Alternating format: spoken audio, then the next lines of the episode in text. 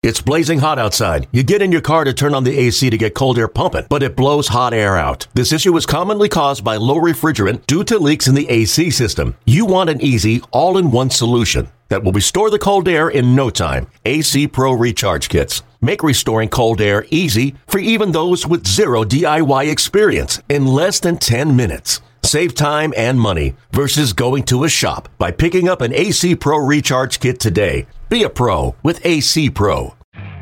You could spend the weekend doing the same old whatever, or you could conquer the weekend in the all-new Hyundai Santa Fe. Visit HyundaiUSA.com for more details. Hyundai, there's joy in every journey. Bustin' Loose Baseball, hosted by Grant Paulsen and Tobi Altizer, gives you in-depth analytics and interviews on everything baseball in the nation's capital. Now, here's your host, Grant Paulsen and Tobi Altizer.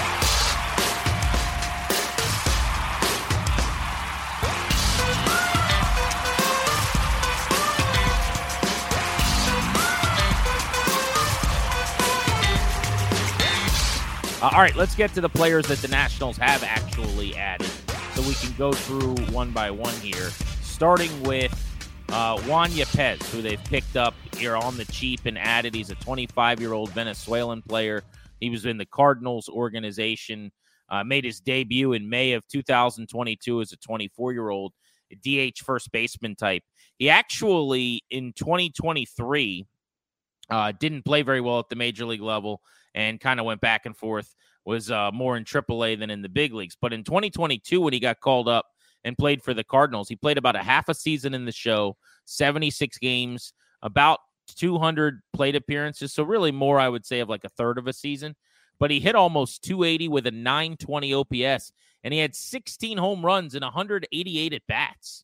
I mean, that is big time power being displayed. Uh, you do some quick math there. You know, that's a homer every 11 or so at bats. So if you were to play a full season, let's just say you had 600 at bats playing every day, you know, that's a 54 home run season for Juan Yepez. So he showed major home run power in 22. It was a mess in 23, 28 games, 65 plate appearances, got off to a slow start, and then they kind of moved on and had other options. Hit just 180 in the majors with a 540 OPS. Uh, but in AAA, we have seen him play at a high level and do some pretty good things. You know, at the 3A level, we saw him in 2022 and he was going well, have a 920 OPS with um, 16 home runs. He um, in the you know National League uh, when he got sent down from the NL to the uh, International League, I should say, in 2023, it, it, wasn't nearly as good. He hit about 250 with a, a 730 OPS. So I guess first things first, what's your take on trying to roll the dice and see if you can catch her some lightning in a bottle, some power in a bottle with Juan Yepez? Yeah, so two things real quick. So I saw that Mike Rizzo was on MLB Network and said that he didn't want to block any prospects, which I think is the right approach. So don't expect some big name signing, which we could have said that anyways because they don't look like they want to spend much money. But don't expect them to spend crazy at a position like a third base or the outfield, you know, where you would think that they'd need to fill some holes. Don't expect them to do that because if James Wood comes out in spring training and shows he should be on the opening day roster, they want to have a spot for him, or Brady House or Trey Lipscomb or Yo Yo Morales, whoever you want to name, Dylan Crews, if they show, hey, I should be a part of this thing pretty early on, then they don't want to have a spot taken up by somebody they're paying $8 million. So, I mean, that's why we'll get to Senzel, some of the other one. It's kind of, I wouldn't say Candelario like because Candelario was more of a gamble, but you kind of knew a little bit more. I think these guys are maybe a little more of that gamble. We're hoping you can hit on some of the upside. But back to Yepez, I think he gives you an opportunity to have a platoon at first base where apparently Meneses was dealing with an injury this past season, and that's why he didn't play as much in the field. At least that's what Rizzo had said. So if that's the case, maybe he's going to be the right hander when they're facing a lefty. He'll be in the lineup as a DH most days. But if they want to take Yepez out, because if you look at his career stats, at least in the bigs, his splits, He's a much better hitter. He's a left-handed bat. He's a much better hitter against righties, which would be expected. A 733 OPS against righties versus a 637 against lefties. So he's someone that maybe you can platoon with him and get him into the lineup against righties and play first base over there. Uh, I think he's played a little of the corner outfield as well. So I think it just gives you an option at first base because if there's one thing in the system right now, the Nationals don't have a lot of, it is first baseman. So, you know, taking a chance on a guy with some power is good too because this team lacked power. I mean, the reality is Meneses was supposed to be your home run hitter last year, and he struggled in that department. There really weren't home run hitters on this ball club. So, you know, getting a guy with just raw power, I, I think is a good idea. I mean, they tried the idea of the defensive first baseman with not lots of pop, and I think it helped in the development of some of the young guys. But at some point, you got to get some offense out of that position. So it'll be interesting to see what he can do. But I, I, I think that's a I like these kinds of gambles by Rizzo. Yeah, so a couple of things on maybe how they'll use him, right? I he signed a minor league deal. So by signing a minor league deal, it makes you think he'll be fighting a little bit of an uphill battle early mm-hmm. in the year to get to the major leagues. I've seen some speculation from some of the Nats beat. maybe he becomes Matt Adams this year. Remember, Matt Adams was kind of their power hitting starting first baseman at the AAA level at Rochester last season. And the idea was if anything happened to Meneses, he was insurance you know that that's major league caliber power that you could plug in and at least get some run production from. You're not going to get great at bats. You're not going to get a high batting average necessarily. I think Yepez could kind of be that, honestly, which was, you know, a guy that starts for the most part at first base, does some DHing, but plays mostly at the AAA level. And then, you know, when and if they need help, they call him to the big league. So I'm not convinced he'll be a mainstay with the major leagues. Now, you mentioned the reverse splits and the fact that he had some success against lefties. I- am a little bit surprised they didn't go get a left-handed hitting uh, first baseman. Uh, because you know, as you said, you kind of with Meneses, it's a little bit redundant to get a guy who's right-handed and has some of those same issues. Um, but that having been said, I was intrigued by what I saw from him at the major league level at 2022. He regressed in 2023. We're talking about a jag here. He's, he's just a guy, and you know the Cardinals basically said, thanks, but no thanks. But when you're in rebuild mode, like this has worked for Washington. Who knows? Maybe he has a great spring.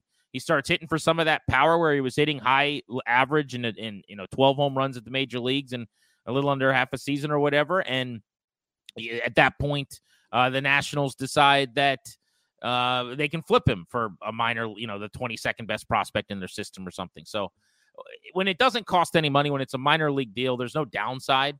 Um, you just got to be realistic about the expectations. So we'll cross him off the list of uh, guys to talk about. Next up is Nick Senzel. Uh, Senzel was at one point in time actually a really good prospect, believe it or not. He was a top five pick out of Tennessee. I remember covering him pre draft, and there was a lot of question about how high up the board he would go. There's some knocks on him for, you know, power basically, being that he played a corner. Um, but while the power never came on, he is a versatile defender. He has played the corner outfield, corner infield at third base. He's played center field. He's a good athlete. You can kind of move him all over. He's going to be a utility option uh, on a good team. That's what he was for the Reds last year. We'll see if the Nats just decide to plop him right at third base. I mean, that's definitely something they could do. This cost them almost nothing. Two million dollars for Senzel, one million in incentives. So it's kind of a, I don't even want to call it a buy low because I don't know how much potential there is for a breakout, but it's just a, a cheap option who is actually pretty skilled from a physical trait standpoint. You don't go in the top five in the draft for no reason. He's got a chance with some incentives to get a little more. You know this, Tobi. They wanted to bring Jeimer Candelario back, but he got a ton of money. A year after they signed him for one in five mil, he got three years and 45 million from the Reds. I mean, so But by them going three for 45 here, eh, eh, Senzel became eh, a guy that was going to leave, and he doesn't cost anything. And Washington just went with that option. Part of this, too, as you said, is they don't want to block anybody. So whether it's Lipscomb coming or Brady House coming, you know, they don't want to do a three year deal with Jeimer Candelario where he's guaranteed to have a spot as a veteran. So th- this is kind of the mode that they're in right now. Yeah, and I think it's the right approach for now. I mean, maybe next off season when some of the guys have gotten to the big league level and you kind of understand where you're at a little bit better in terms of when those guys will get to the big leagues. I think that's a time you can maybe do it. You could spend on pitching right now if you wanted to spend long term on any position and be starting pitching. But yeah, I mean, I don't have an issue with this sort of a move with Senzel. Like you said, he can play all over the place. If you go back to his rookie season, if he can recapture some of that 256 batting average, 315 on base, 427 slug, he hasn't had a year like that since. So I wouldn't expect it. But, you know, he has some potential. But at the same point, you know, it's a it's a cheap deal. I think it just fills a roster spot with a guy that can play third base every day if you need him to, or you can platoon him, or if you need him in the outfield. It's just another guy that can do a little bit of everything. So again, I don't think any of these moves they've made so far or probably will make it all this offseason are going to be wow sort of moves, but I don't know that this is the offseason to do that anyways. Yeah, his career OPS is 671, which is about 50 points below league average, uh, believe it or not. His career batting average, speaking of Senzel, is 240. You know, that's not as far below league average as you'd expect in, in this era. Having said that, um, it has been, you know, you got to go back three seasons to find him hitting 250, and he's never hit 260 in a year. So he's not going to hit for average. He's not going to get on base necessarily. He doesn't really draw a ton of walks, and he's not going to have a high OPS. What he can do is, to your point, he can play a bunch of positions and he can hit some home runs. Uh, it's not crazy power. It's this isn't, you know, a 25, 30 home run bat or anything like that. But if you played him 150 times, let's say, number one, you'd have a bad offense if you're playing him that often. But if that were to happen, he would hit, I think, 23 or so home runs, you know, 24, 22 home runs. Like he does have that kind of power. So it's just a matter of like what they want to be offensively. Um, but last season, defensively, just to kind of give you an idea, he was a DH four times. He played second six times. He played right field 18 times. He played center field 18 times. He played left field 23 times. He played third base 57 times. So he started at third, second, DH, and in all three outfield spots.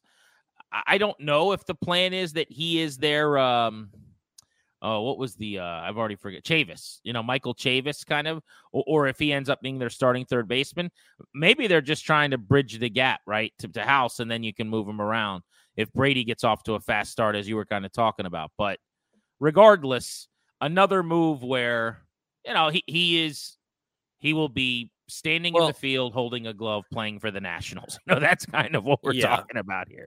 And I will say some of the guys that they were trotting out into the outfield, especially towards the end of the year, should not be playing outfield in the major leagues, right? I mean, like uh, Ildemaro Vargas is fine, but I'd rather have someone with a little bit more.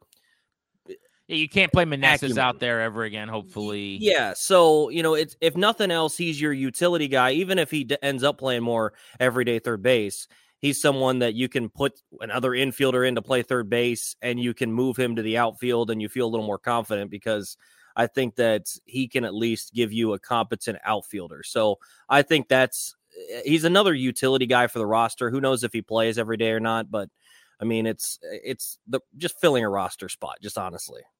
Hey, Rob Bradford here. You guys know I'm always up for a good MVP story, and one of the best stories is Wasabi Technology. Wasabi is the world's hottest cloud storage company, and it's become the go to provider for professional and collegiate sports teams, including 20 Major League Baseball teams like the Red Sox and NHL teams like the Bruins and Vancouver Canucks. Even the Liverpool Football Club is getting in on the Wasabi action. So, why is Wasabi the MVP? Well, Wasabi was purpose built to free businesses from skyrocketing storage costs and unpredictable transaction fees that the Amazons the world are charging. In fact, Wasabi is up to 80% less than those hyperscalers and doesn't charge a cent for businesses to access their data. From Wasabi's AI enabled intelligent media storage, Wasabi Air, to the industry's only cloud storage service with triple protection against cyber criminals, data deletion, and ransomware, Wasabi's taking the lead in driving innovation in data storage and helping sports teams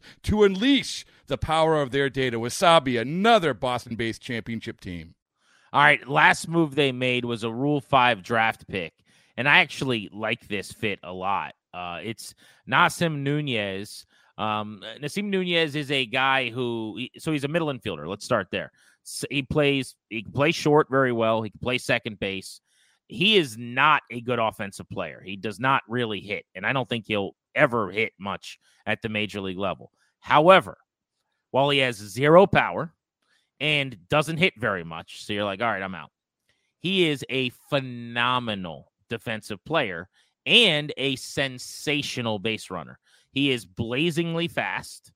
He is excellent defensively, and he's got a big arm. This is a late inning, uh, put him at shortstop kind of guy, right? Now you have Abrams, and hopefully he comes on defensively and as a mainstay. You don't want to move him out of or around the infield.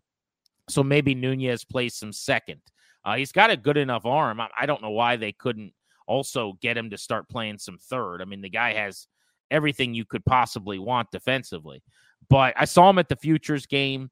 I mean, this is a guy who had 70 steals and 86 attempts in a minor league season here. So there's even maybe, you know, some more learning and and kind of improving to be done as a runner. You know, a lot of it he's, he's doing with speed. But he got left off the Marlins 40 man roster as one of their higher ranked prospects at one point in time. So they scooped him in the Rule 5 draft. This is just explosiveness and twitch and athleticism.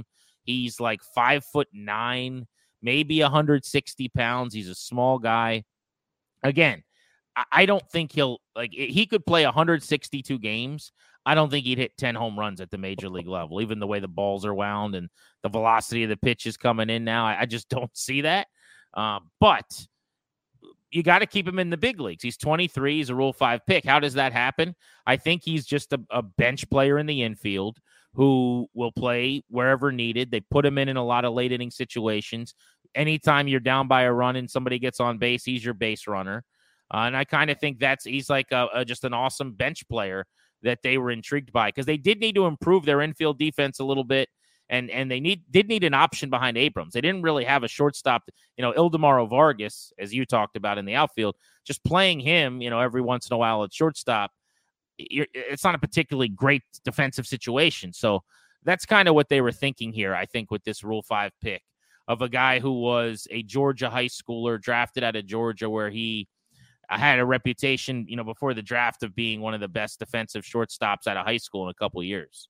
Yeah, and I think this goes back to why it's important that Senzel can play in the outfield, right? If he were just an infielder, I think you're starting to get a logjam of guys that can play just in the infield. But Senzel can play the outfield, and like you said, you needed a backup behind CJ Abrams, and it's not like this guy's going to play every day, like you said. He's got to stay on the roster, so he's going to come in late inning situations. You want to steal a base. I mean, what better than to get a guy that stole 70 in 2022 and then stole 52 this year at double A? I mean, you can't get much better than that. So I, I like bringing in a guy like that. He's going to be able to play second base or shortstop, defensive replacement. He's not going to be someone that's the most exciting in terms of playing every day, hitting for power, and showing you all types of superstar type potential. But you bring in a guy that can be a late inning replacement. I mean, Jeter Downs was on this roster for a, a decent portion of last year. And did you ever see Jeter Downs? like it seemed like I never saw Jeter Downs. So you have a 26 man roster doesn't mean all 26 men are going to get used all the time. I think having him there though as a late inning replacement up the middle defensively to improve and also to steal some bags is a nice addition to the bench. Yeah, no doubt about it. I, I, think the Jeter Downs point's really good. Like you just have to keep him in the show. You don't have to play him. Like there's no requisite number of games he's got to appear in. So if he plays, you know, once or twice a week, it's blowout either way. Get CJ off his feet, get him at shortstop, or you know, put him at second. They really don't know who their second baseman is right now. By the way, I mean I don't know what your thought is on second base, but we've been talking a lot about Senzel, you know, at third. Uh, well, I mean, Luis Garcia has been guaranteed nothing. Davey Martinez, maybe something we should bring up, was on MLB Network, and I'm sure you saw that interview where he basically said, like, we've told him the job is not his coming into camp. Like, you're competing for the job, and if you're not the best second baseman, you're not going to be the starter. I'm paraphrasing, but uh, I do think, you know, if nothing else, there's enough games where they're down by a bunch. There's the occasional game where they're up by a bunch, or or just, you know, even as a pinch runner he'll play enough to justify him being the last guy on the roster and keeping him around. And is generally the case with the Rule 5 guys. You know, you get banged up over the course of the season. Whenever you're banged up, that's an injury list. It's not a we'll gut through it, we'll play through it. You know, you just stash them on the shelf, give them a couple weeks to get right, and then bring them back. So uh, I think that uh, they won't have many problems getting through the season with him up top. Yeah, I mean, I think it's basically something now where you got a bunch of guys that can play second base, and you're pushing Garcia. It's not his spot; it's not guaranteed. You you know he's going to have the the easiest way into winning that job, but that's not necessarily guaranteed. But you bring in a guy in, you know, Nunez that you obviously have some clear plans for in terms of stealing bags. But this past year, his on base percentage was 341. He's never going to hit for power, but you know if he's a, a, guy that takes over at second base because Garcia doesn't show you enough, and he's just playing there sporadically or even a decent bit. Just find a way to get on base. You're batting in the nine hole. Just find a way to get on and steal ahead of Abrams, right? I mean, so we'll see. But I think you've got a bunch of guys now that you can kind of rotate through. So Garcia obviously understands. Like last year, there weren't tons of guys. Like you're not going to play Chavis over him. You're not going to play Jeter Downs over him. And then obviously we had all the stuff happen in the middle of the season. He gets sent down, all the stuff like that. So hopefully he's gotten the message. But even more so now when he shows up to spring training, I mean, there's a bunch of guys that can play his position that I would say are a little more qualified than the guys they had on the roster last year. So if he doesn't show up ready to roll, you can roll with one of these other guys, or hopefully he does show up ready to go. And, you know, these guys are quality guys behind him. So you know, I, I think that you know, you look around the infield, shortstop set, and that's pretty much it. And that's why I think that these sorts of moves are fine because, you know, if, if Lipscomb shows he's ready, he can play all of these positions around the infield. Bring him up. You know, if Brady House at some point shows he needs to be in the big leagues, go ahead and do it. I think that's the smart way to go about it right now, where you don't have to finagle anything. You don't have to worry about, oh, we're paying this guy too much. We can't have him ride the pine. No, you just bring up your guys when they're ready. And I think that's a nice message to send for those guys too, to keep trying to press to get better every single day. And, you know, hopefully they'll get rewarded by being in the big league soon. It's a great point. Yeah. When, when just as an example, when James Wood is ready to graduate and play right field at some point this season, like you swing Lane over to left or play him in center and it's over, right? Either at that point let's say Stone Garrett's healthy and playing, like he gets less of an opportunity, or if Victor Robles is the center fielder somehow, some way, like uh, then that's over, right? I mean, it doesn't really matter. In other words, uh, same with Dylan Crews. Like when he's ready, he's the priority. There's nobody blocking him, and the same can be said in the infield. Let's say they go with their incumbents. You know, Luis Garcia at second, Carter Kieboom at third, and, and that's your opening day lineup and Nick Senzel and and um, well, we know Nunez will be on the bench, but you know you have a, a, bench with some of the guys that they're bringing in here, and I'm not sure that'll be the case. I would imagine Senzel would would start, but point being, there's just nobody blocking uh, any of their players, and it's by design, and it's a smart thing to do going into a year where you're not sure when these guys are going to be ready. Ideally, it's a couple, you know, it's May before Dylan Crews is coming up or, or June you know, before uh, we're seeing, you know, James Wood. But we don't know. I mean, it could be earlier. They could get off to a uh, you know crazy tear and they think they're ready and there's a couple injuries. Remember how Juan Soto was in A ball and then he got bumped up and was in double A for like a week and they had to call him up because of an injury to Michael Taylor and a couple other things going on in the system with outfielders at 19 years old. That was not the plan. It, the, the offseason before Soto debuted, like right now, nobody was talking about that guy as a top prospect in the system. Nobody. And on top of that, no one thought he was about to be in the majors that season. So you just don't know uh, for sure. But having said that, uh, right now things look kind of like they did at the end of the season, a lineup with something along the lines of Abrams and Thomas and Meneses and Ruiz up top, probably Garcia and Victor Robles and uh, Carter Kieboom and Jake Alu all competing for different roles in time with Luis Garcia and now Nick Senzel uh, in the mix. Ildemaro Vargas will be back. Nunez will be on that bench. And for now, it looks like Riley Adams will be catcher number two.